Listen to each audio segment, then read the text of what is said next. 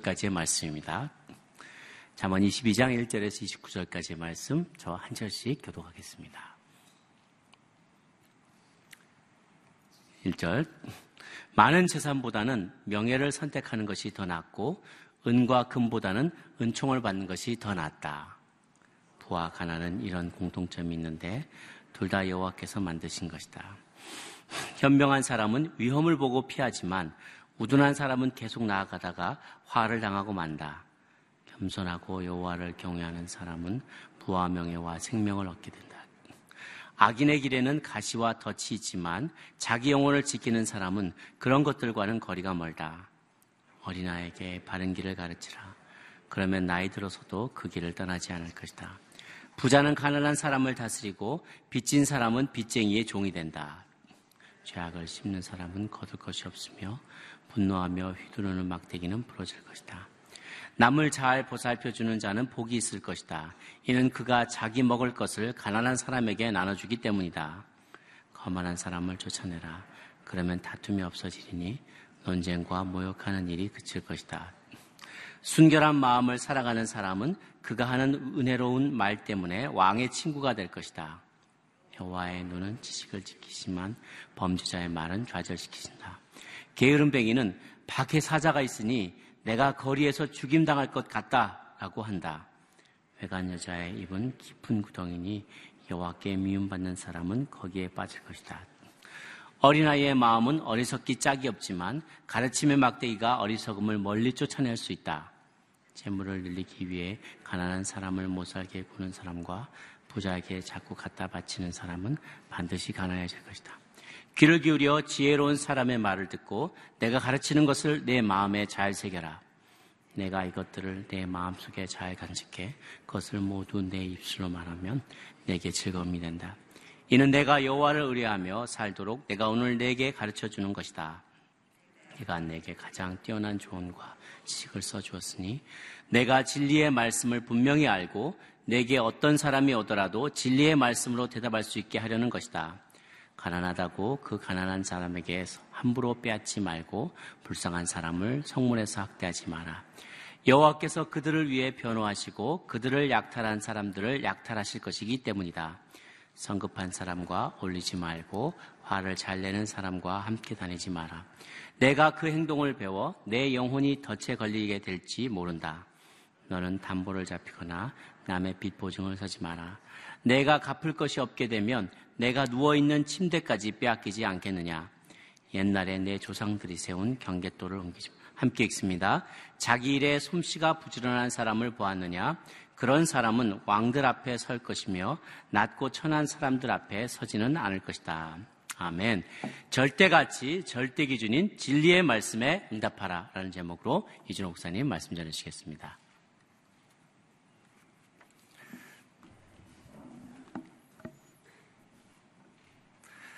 할렐루야.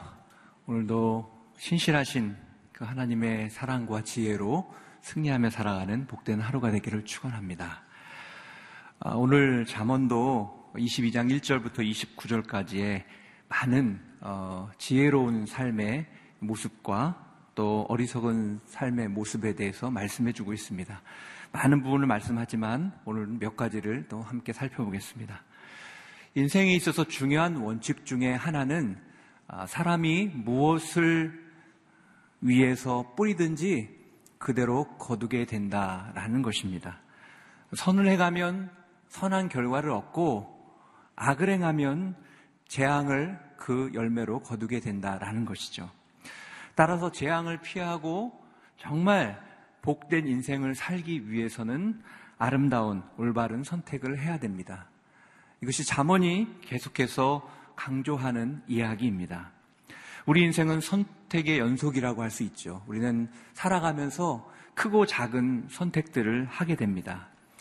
그런데 사람마다 그 선택하던 기준이 다르다는 것이죠. 그럼 우리는 주님의 자녀로서 무엇을 선택하고 어떻게 선택하고 살아야 할까요? 오늘 잠언 22장은 먼저 복된 인생을 살기 위해서 어떻게 무엇을 선택하고 살아야 하는지를 우리에게 말씀해 주고 있습니다. 먼저 우리 1절을 같이 읽겠습니다. 1절 시작. 많은 재산보다는 명예를 선택하는 것이 더 낫고 은과 금보다는 은총을 받는 것이 더 낫다. 많은 재산보다는 명예를 선택하는 것이 낫고 그리고 은과 금보다 은총을 받는 것이 더 낫다라고 말씀합니다. 사람은 더 소중한 것을 선택하죠. 그런데 지혜자는 선택에 있어서 눈에 보이는 것이 아니라 그 이면을 생각하고 한 걸음 더 나아가 영적인 부분을 생각하고 선택한다라는 것입니다. 그러므로 지혜로운 선택을 하기 위해서는 어, 영적인 안목이 필요한 것입니다. 분별력이 있어야 합니다. 그러나 온전한 분별력은 사실은 우리로부터 나는 것은 아닙니다. 분별력은 단순히 세상에서의 어떤 처세술이 아니기 때문이죠. 그럼 우리가 어떻게 온전한 분별력을 가지고 살아갈 수 있을까요? 참된 분별력은 지혜의 근원이신 하나님으로부터 오기 때문에 우리가 세상 속에서 올바른 선택을 하기 위해서는 주님과 온전한 교제 가운데 있어야 됩니다. 주님의 말씀을 온전히 들어야 합니다. 오늘 하나님은 지혜자를 통해서 재산과 금과 은보다 명예와 은총을 선택하는 것이 지혜로운 인생이라고 말씀하고 있죠. 재산과 은과 금은 우리에게 평안을 줍니다. 편안함을 줍니다. 잠시나마 우리를 행복하게도 합니다. 그러나 그것은 잠시뿐이고 또한 분명한 한계를 가지고 있다라는 것이죠. 그래서 지혜자는 이러한 재산과 은금을 선택하지 말고 명예와 은총을 선택하는 것이 더 낫다고 권면하고 있는 것입니다. 1절의 명예라는 히브리 단어의 사전적인 의미는 이름이라는 뜻을 가지고 있습니다. 이 이름, 구약에서 이름은 그 사람의 어떤 존재와 성품과 또 평판을 의미할 때 사용했습니다. 그러니까 다시 말해 이름은 그 사람이 가지고 있는 존재로서의 어떤 인격과 품행을 말하는 것입니다. 따라서 본문은 많은 재산보다 명예를 선택하라고 이야기하는데 그것은 잠시 우리에게 주는 안락을 추구하는 인생이 아니라 그런 재물을 따라 살아가는 인생이 아니라 정말 사람들에게 인정받을 만한 성품과 인격을 선택하는 그러한 삶을 살아가는 것이 장래에 복된 인생을 살아가는 길이라고 말씀하고 있는 것입니다. 성경에 보면 삭개오라는 인물이 나오죠. 그는 막강한 권력을 가진 세리장이었습니다. 또한 많은 재산을 가지고 있었습니다. 그러나 그것이 결코 그를 행복하게 할 수 없었다는 거예요. 오히려 그의 이름, 삭기오라는 이름, 즉, 순수한 자, 의로운 자의 모습과 인격으로 살아가지 못함으로 인해서 그는 늘 불행 가운데 살고 있었다라는 것입니다. 그래서 잠언은 물질을 선택하는 것보다 명예를 선택하는 것이 지혜로운 선택이라고 말씀하고 있는 거예요. 여기서 은총이라는 단어의 원어적인 뜻도 보면 본래는 이런 말입니다. 품위 있는 언행으로 모두에게 사랑을 받는다라는 뜻입니다. 이것은 궁극적으로 영원히 사라지지 않는 하나님의 은총을 가리키는 것입니다. 그러므로 복된 삶을 살아가기 위해서는 잠시 있는, 그러고 사라지는 이 땅의 것에 목숨을 걸고 살아가는 인생이 아니라 영원한 하나님의 나라의 영광과 그리고 그분의 은총을 바라보고 선택하는 인생을 살아가야 한다라는 것이죠. 그것이 지혜로운 인생이라는 것입니다. 잠시 우리에게 뭔가를 줄 수 있고, 그리고 우리 행복하게 할 수 있고, 그리고 우리에게 기쁨을 줄 수 있지만, 그것은 잠시일 뿐이라는 것을 기억해야 한다는 것입니다. 반면에 하나님이 주시는 영광과 또 그분의 은총은 영원하기 때문입니다. 오늘날의 시대를 요약하면 육신의 정욕과 안목의 정욕과 이생의 자랑을 추구하는 시대라라고 말할 수 있습니다. 즉 눈에 보이는 화려함을 향해서 끝없이 달려가는 시대입니다. 하지만 우린 세상 속에 살되 정말 세상을 따라 살아가고 세상의 것을 쫓아가는 그런 인생이 아니라 헛된 것을 쫓아가는 인생이 아니라 영원한 하나님의 영광과 은총을 붙잡는 인생을 살아가야 하는 것입니다. 왜냐하면 우리의 시민권은 하늘에 있기 때문이죠. 우리 빌립보서 3장 20절을 한번 같이 읽겠습니다. 빌립보서 3장 20절 같이 읽겠습니다. 시작. 그러나 우리의 시민권은 하늘에 있습니다. 우리는 거기서부터 구원자 곧 주 예수 그리스도를 기다립니다. 그렇습니다. 우리의 시민권은 하늘에 있음을 믿습니다. 우리는 이 땅 가운데 살아가지만 하늘의 인생을 살아가는 사람들이라는 거예요. 그러므로 사랑하는 성도 여러분, 이 땅이 어떤 재물이나 은과 금에 매어서 살아가는 인생이 되지 않기를 바랍니다. 물론 그것이 필요합니다. 이 땅에서 그것은 영향력이 있습니다. 그러나 우리가 바라보고 살아가야 될 것은 그것이 아니라는 거예요. 그 사라지는 것이 아니라는 거예요. 우리가 바라봐야 될 것은 주님의 영원한 영광과 그분의 은총을 바라보고 살아가야 하는 것입니다. 그러므로 살아가는 여러분, 땅에 있는 물질을 쫓아 살아가는 인생이 되시지 마십시오. 하나님이 주시는 영광과 은총을 구하는 인생을 선택하십시오. 저는 여러분들이 땅의 것에 매여서 살아가는 인생이 아니라 올바른 분별력을 가짐으로 주님의 복된 길을 날마다 선택하고 또 살아가시는 지혜자들이 되시기를 바랍니다. 또한 지혜로운 인생은 자녀들에게 바른 길을 가르침으로 그들이 올바른 선택을 하도록 그렇게 이끌어가는 인생이라고 이야기합니다. 우리 6절을 같이 한번 읽겠습니다. 6절 시작. 어린 아이에게 바른 길을 가르치라. 그러면 나이가 들어서도 그 길을 떠나지 않을 것이다. 우리가 자녀 교육을 표현할 때 자녀 농사라는 어, 그런 이야기를 합니다. 그만큼 때에 따라 우리가 열심히 정성껏 돌봐야만 열매를 맺기 때문에 자녀 교육을 자녀 농사를 짓는다라는 표현을 하죠. 또 속담에 세 살 버릇 여든까지 간다라는 말이 있습니다. 이 말은 인간의 인격과 가치관의 형성이 아주 어린 아이 때부터 형성이 되고 한 번 그 가치관과 인격이 형성되면 정말 고치기가 어렵다라는 것을 교훈해 주는 말씀입니다. 그래서 6절에 보면 어린 아이들에게 바른 길을 가르치라. 그러면 나이가 들어도 그 길을 떠나지 않을 것이다. 라고 말씀하는 거예요. 그럼 오늘 우리 자녀들에게 우리가 마땅히 가르쳐야 될 것은 무엇일까요? 한국은 자녀 교육에 대해서 관심이 굉장히 높기 때문에 많은 교육 정보들을 보게 됩니다. 또 어떻게 이 경쟁 속에서 우리 아이를 좋은 학교를 보내고 좋은 곳에 취직해서 안정적으로 살아가게 할까라는 것이 우리 부모님들의 관심거리입니다. 그러다 보니 진정 가르쳐야 될 것들, 그것을 가르치지 못하고 정말 삶 속에 중요한 것들을 놓치는 경우를 종종 보게 됩니다. 그래서 정작 우리 아이들이 컸는데 정말 우리가 생각한 모습이 아니라 전혀 다른 모습으로 자라있는 자녀들 때문에 당황하는 모습을 종종 경험하게 되는 것이죠. 그리고 뒤늦은 후회를 하고 그때 뭔가를 새로운 시도를 하려고 하지만 이미 성숙한 자녀로 성장한 자녀를 변화시키는 것은 쉽지 않다라는 것을 깨닫게 되죠. 그런 우리에게 하나님께서는 어린 아이 때부터 마땅히 바른 길을 가르쳐야 된다라고 말씀하는 거예요. 여기서 바른 길이라는 것은 온전한, 전인격적인 온전함을 의미합니다.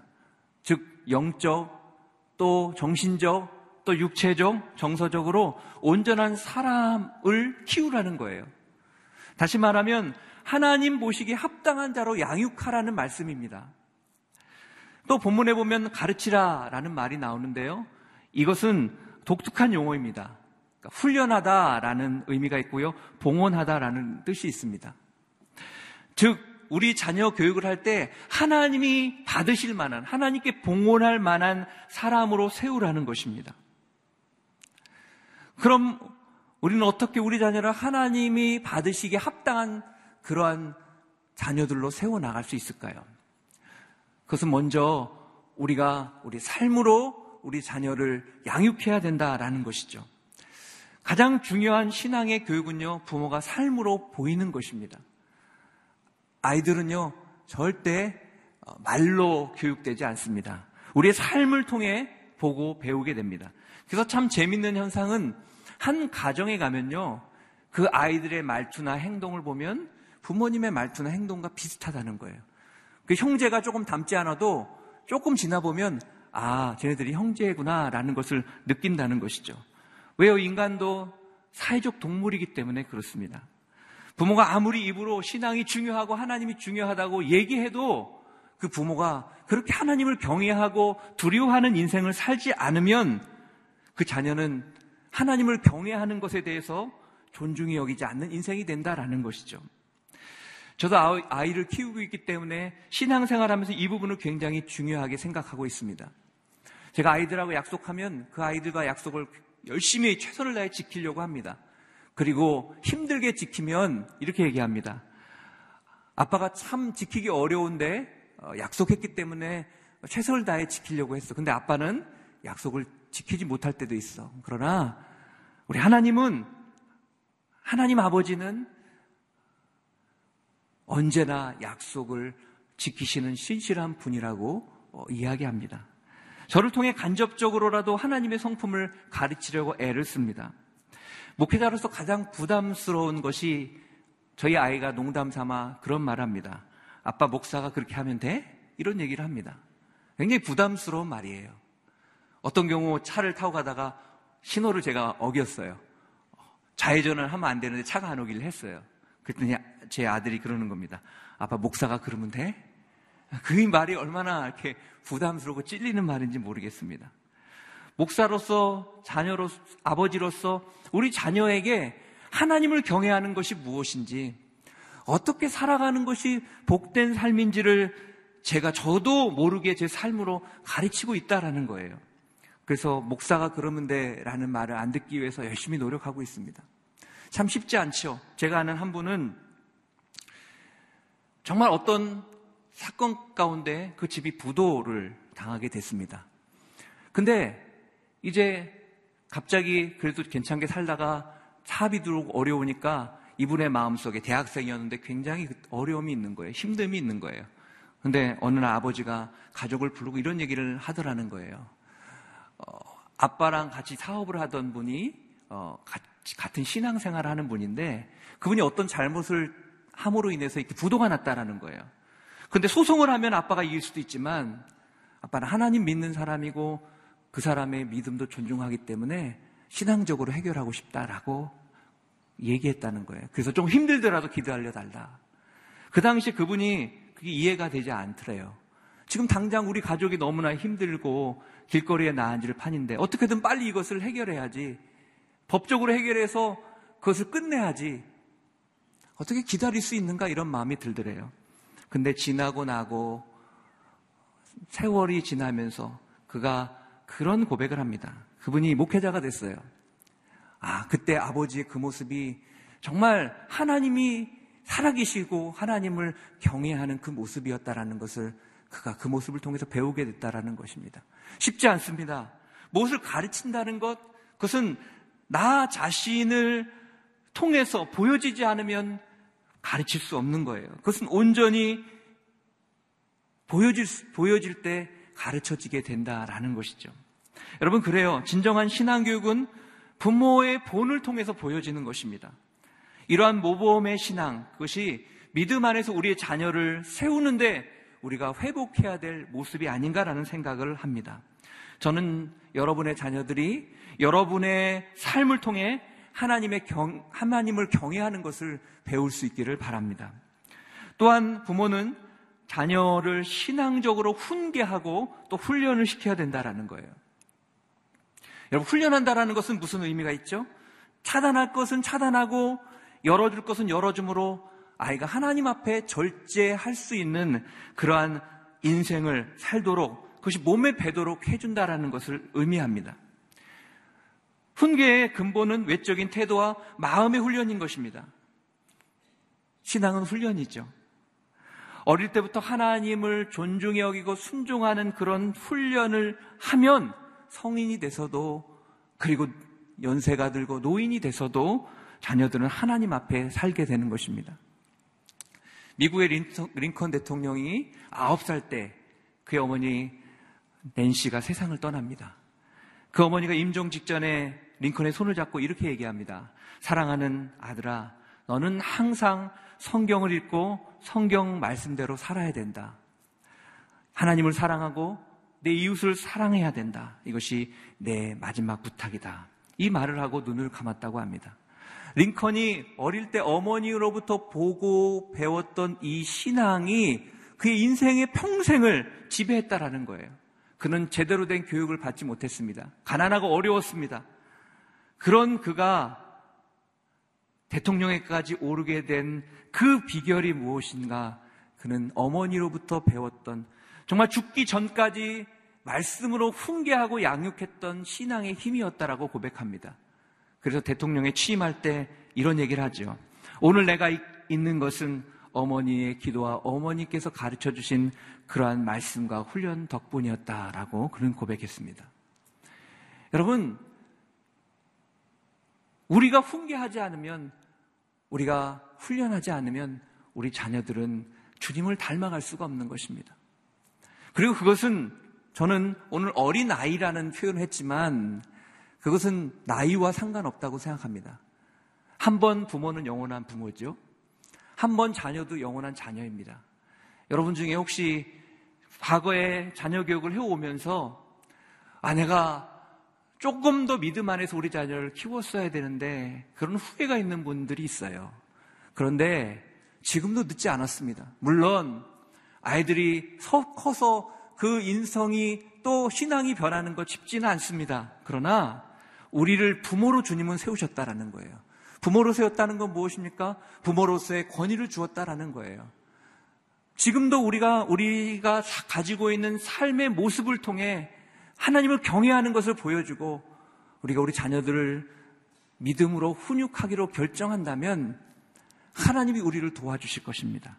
하나님이 우리를 세워주시고 우리 자녀의 인생을 변화시켜 주실 것입니다. 그래서 15절도 이렇게 말씀하죠. 우리 15절을 같이 한번 읽어보겠습니다. 15절. 시작. 어린 아이의 마음은 어리석기 짝이 없지만 가르침의 막대기가 어리석음을 멀리 쫓아낼 것이다. 진정한 훈계는 자녀들을 어리석음으로부터 보호할 것이라고 말씀하고 있는 거예요. 여러분, 부모로서 이 자녀 교육은 항상 숙제입니다. 저도 그렇습니다. 그러나 중요한 것은 우리가 어떠한 태도와 어떤 마음을 가지고 평생을 살아가는가, 평생 자녀들을 대하는가, 우린 죽을 때까지 죽기 직전까지 우리 자녀의 인생을 바꿀 수 있는 수많은 기회가 아직도 남아 있다라는 거예요. 그리고 우리의 그 마음과 우리의 기도는 반드시 우리의 자녀들의 인생을 더욱더 복되고 아름다운 길로 변화시켜 나아가게 될 것입니다. 저는 여러분들이 말씀이 없고 진리가 없는 이 시대에 말이 아니라 삶으로 우리 자녀들을 양육할 수 있기를 바랍니다. 또한 사랑하기 때문에 올바로 우리 자녀들 훈육하는 것을 포기하지 않고 또 그렇게 자녀들을 올바로 세워나갈 수 있기를 바랍니다. 세 번째, 지혜로운 인생은 친구들을 잘 선택해야 된다라고 말씀하고 있죠. 우리 24절과 25절을 같이 한번 읽겠습니다. 24절, 25절 시작. 성급한 사람과 어울리지 말고 화를 잘 내는 사람과 함께 다니지 마라. 내가 그 행동을 배워 내 영혼이 덫에 걸리게 될지 모른다. 여러분, 함부로 사람을 사귀는 것은 어리석은 것이죠. 특별히 친구 관계를 맺을 때는 정말 그 사람이 누구인지를 잘 분별해야 되는 것입니다. 이것은요, 사람을 차별하라는 말이 아닙니다. 친구란 인격을 나누는 그러한 관계이기 때문에 서로 깊은 영향력을 준다라는 거예요. 그래서 본문은 특히 정말 성급하게 화내는 사람과 사귀는 것을 조심해야 된다라고 말씀하는 거죠. 그렇지 않으면 그들의 행동이 나에게 나도 모르게 어느 순간에 배워져서 영혼의 올무가 될 수 있다라고 말씀하는 것입니다. 여러분, 분노라는 것은요, 인간에 있어서 가장 기본적이고 또 자연스러운 그런 감정입니다. 분노 자체가 죄는 아닙니다. 예수님도 어떤 때는 화를 내시는 그런 경우도 있으셨어요. 그러나 여기서 말하는 이 성급한 사람, 화를 잘 내는 사람은 분노를 너무 쉽게 계속해서 표출해내는 사람을 말하는 거예요. 요즘 사회를 보면요. 분노를 조절하지 못하는 사람들이 너무나 많습니다. 그래서 묻지마, 폭행이나 묻지마, 살인들, 이런 것들이 계속해서 우리 안에 보도되고 있지 않습니까? 정말 사람들 마음속에 쉽게 화를 폭발하고 그 화를 통제하지 못하는 그런 모습을 보게 되죠. 여러분 굉장히 위험한 것입니다. 이번에 파리에 또 테러가 있었지만 그 사람들도 그 마음속에 정말 차고 계속해서 넘치는 그 분노를 표출하는 하나의 모습으로 그런 일들도 나타나는 것을 보게 되죠. 여러분, 분노는요, 놀라운 감염성을 가지고 있습니다. 올해 특별히 메르스 때문에 많은 사람들이 어렵고 고통을 당했습니다. 왜냐하면 메르스가 무서운 전염성을 가지고 있기 때문이죠. 그런데 분노의 전염성은 눈에 보이지 않지만 그것보다 더 무섭다라는 거예요. 그래서 에베소서 4장 26절은 우리에게 이렇게 말씀하죠. 우리 4장 26절을 한번 같이 읽어보겠습니다. 시작. 화를 내어도 죄를 짓지 마십시오. 해가 지도록 화를 품지 말며 마귀에게 틈을 주지 마십시오.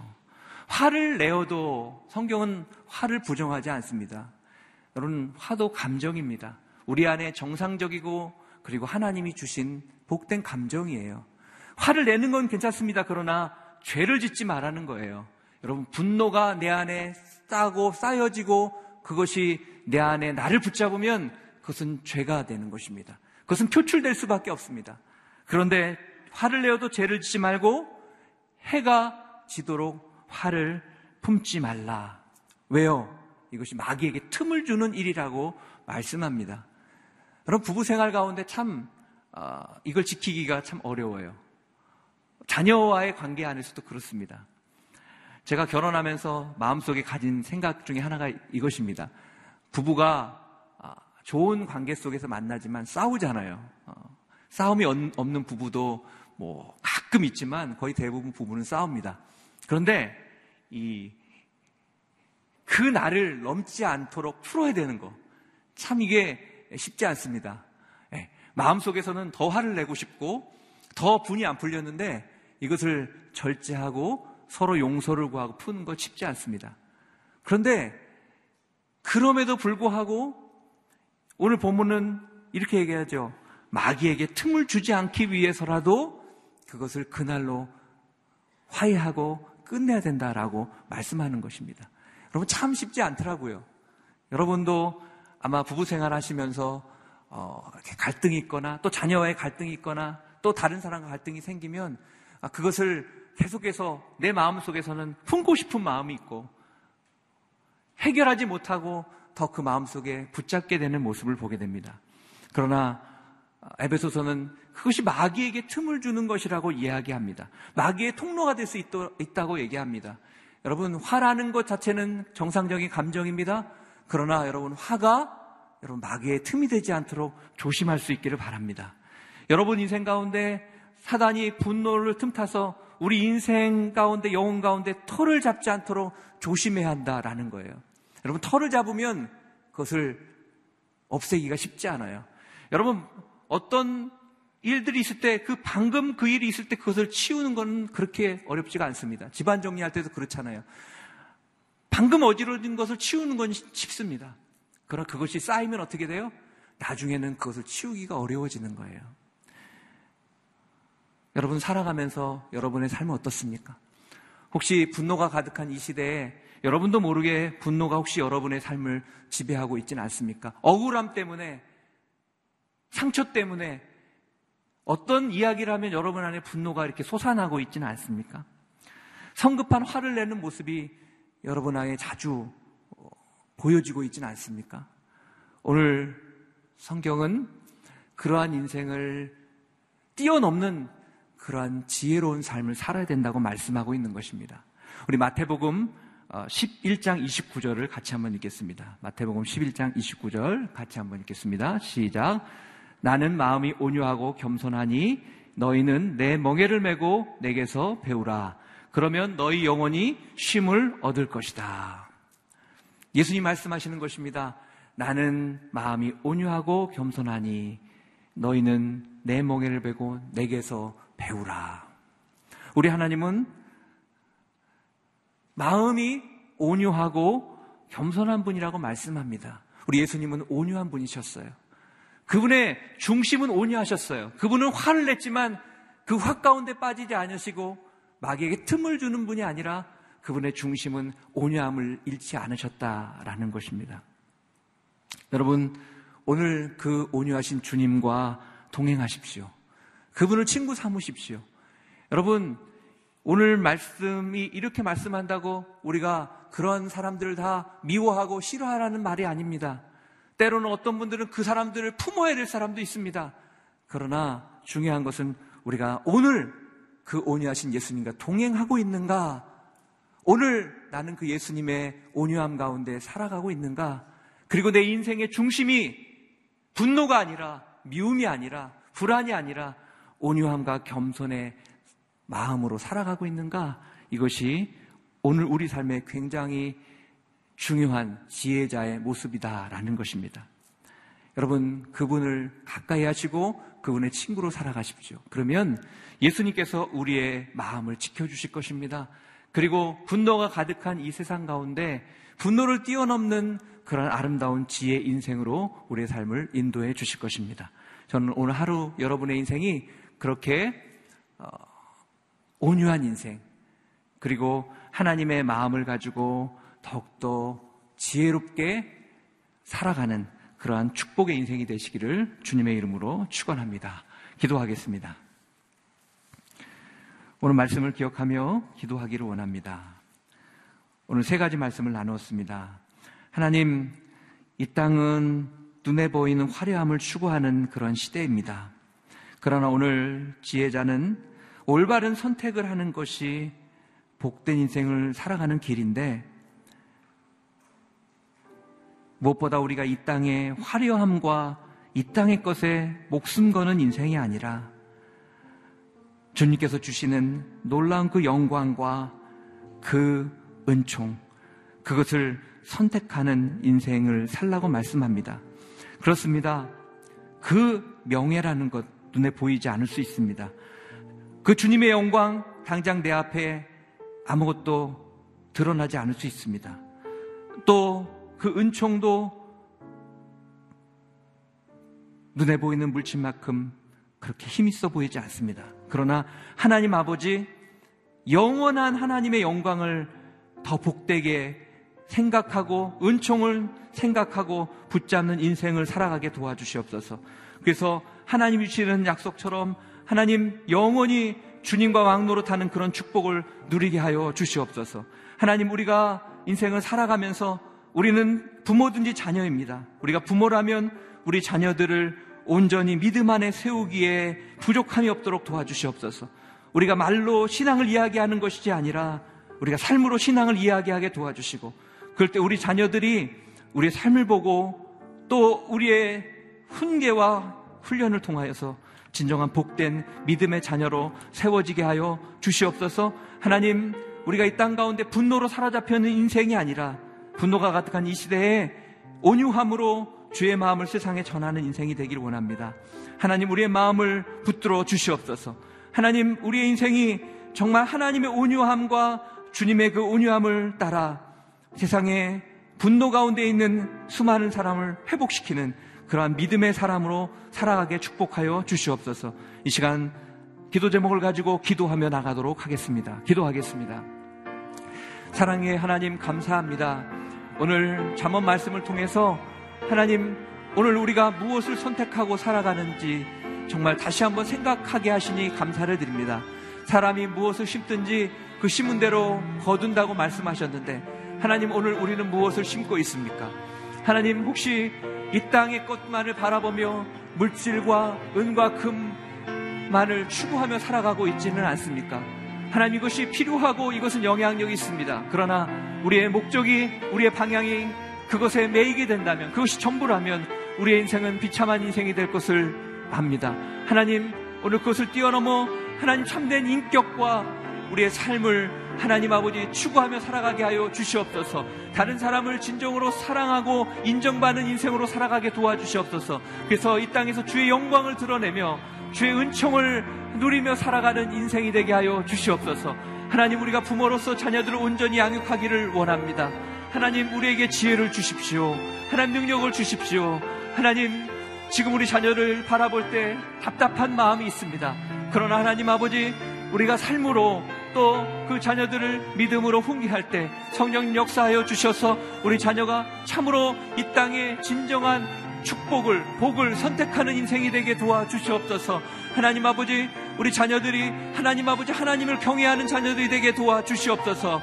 하나님 우리 자녀들이 지금 하나님 성장했든지 어리든지 우리가 포기하지 않고 믿음으로 우리 자녀들을 양육할 때 우리 자녀들을 변화시켜 주시옵소서. 하나님 링컨의 어머니가 죽는 그 순간까지 하나님 정말 자녀 교육을 포기하지 않았던 것처럼 우리가 기도하고 우리가 하나님 앞에 나아갈 때 우리 자녀의 인생을 변화시켜 주시옵소서. 하나님 참으로 이 시대가 분노로 사로잡혀 있는 시대입니다. 하나님 우리가 그 분노 가운데 있는 사람들의 마음 가운데 참된 온유함으로 그 분노를 회복시키게 하여 주시옵소서. 하나님 우리가 온유의 사람이 되게 도와주시옵소서. 그래서 하나님 아버지 정말 지혜로운 사람으로 온유한 사람으로 이 땅에 분노로 얼룩진 수많은 아픔 가운데 있는 사람들을 회복시키는 인생이 되게 도와주시옵소서. 우리가 그러한 친구가 되게 하여 주시옵소서. 하나님 또한 우리가 그러기 위해서 우리의 온유하신 예수 그리스도와 늘 동행하며 주님과 친구와 친구가 되어서 항상 주님과 함께 살아가는 축복이 부어지게 도와주시옵소서 그럴 때 우리의 인생이 참된 믿음의 인생, 축복의 인생, 주님을 경외하는 인생이 되게 주님 인도하여 주시옵소서 지혜자로 살아가게 주님 축복하여 주시옵소서. 할렐루야. 살아계신 하나님, 오늘 우리에게 이 땅을 살아가며 올바로 선택하며 살아가는 것이 무엇인지 깨닫게 하시니 감사합니다. 하나님 아버지 그렇습니다. 우리가 이 땅에 당장 눈에 보이는 물질을 향해 나아가는 인생이 아니라 넉넉한 인격과 그러한 성숙한 모습으로 사람들을 품고 나아가는 예수 그리스도의 넉넉함이 있게 하여 주시옵소서. 그것이 주의 영광이 되게 도와주시고 주님의 은총으로 우리 인생 가운데 날마다 살아갈 수 있도록 축복하여 주시옵소서. 하나님 우리 자녀들을 올바로 세우기를 원합니다. 하나님 우리 자녀가 어리든지 성인이든지 포기하지 않고 우리가 삶으로 믿음을 또 하나님 경외함을 보여주고 그들을 양육할 때에 훈계할 때에 하나님 역사하여 주시옵소서. 우리 자녀들을 변화시켜 주시옵소서. 그리고 우리가 자녀라면 우리가 하나님을 경외하는 사람으로 살기로 결정하고 날마다 믿음으로 나아갈 수 있도록 역사하여 주시옵소서. 하나님, 우리가 분노를 뛰어넘어 온유함으로 분노를 치유하는 인생이 되기를 원합니다. 많은 사람들이 분노 가운데 무너지고 있습니다. 마귀의 틈을 주고 있습니다. 하나님, 우리가 마귀의 틈을 주는 인생이 아니라 예수 그리스도의 온유함을 배워서 세상으로 나아가 그 온유함으로 이 땅을 치유하는 그리고 변화시키는 온전한 믿음의 사람으로 살아갈 수 있도록 역사하여 주시옵소서. 함께하여 주시옵소서. 우리 우리를 그런 자리로 불러주시고 지혜자로 세우신 주님을 찬양하오니 우리의 삶을 통해 영광을 받아 주시옵소서. 이제는 우리 구주 예수 그리스도의 내와 하나님 아버지의 그 크신 사랑과 성령님의 교통하심과 인도하심의 은혜가 오늘 올바른 선택의 자리에서 하나님의 지혜로 선택하고 축복의 통로로 믿음의 통로로 분노 가운데 있는 이상, 이 세상을 치유하며 그리고 참된 인격과 하나님의 사랑을 가지고 이 땅을 변화시키며 그리고 이 땅을 하나님의 나라로 축복하며 살아가기로 소망하는 사랑하는 성도들 머리머리 위에와 그 삶과 자녀와 모든 기도 제목 위에 이제로부터 영원까지 함께 하시기를 간절히 축원하옵나이다. 아멘.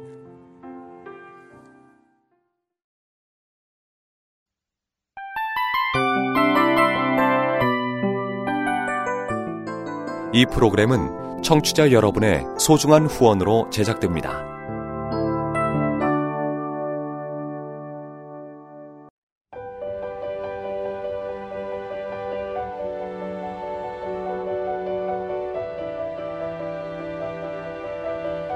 세상에는 수많은 교회들이 있지만 더 깊이 있는 말씀 강해를 찾기 위해 크기로만 교회를 선정하지 않습니다.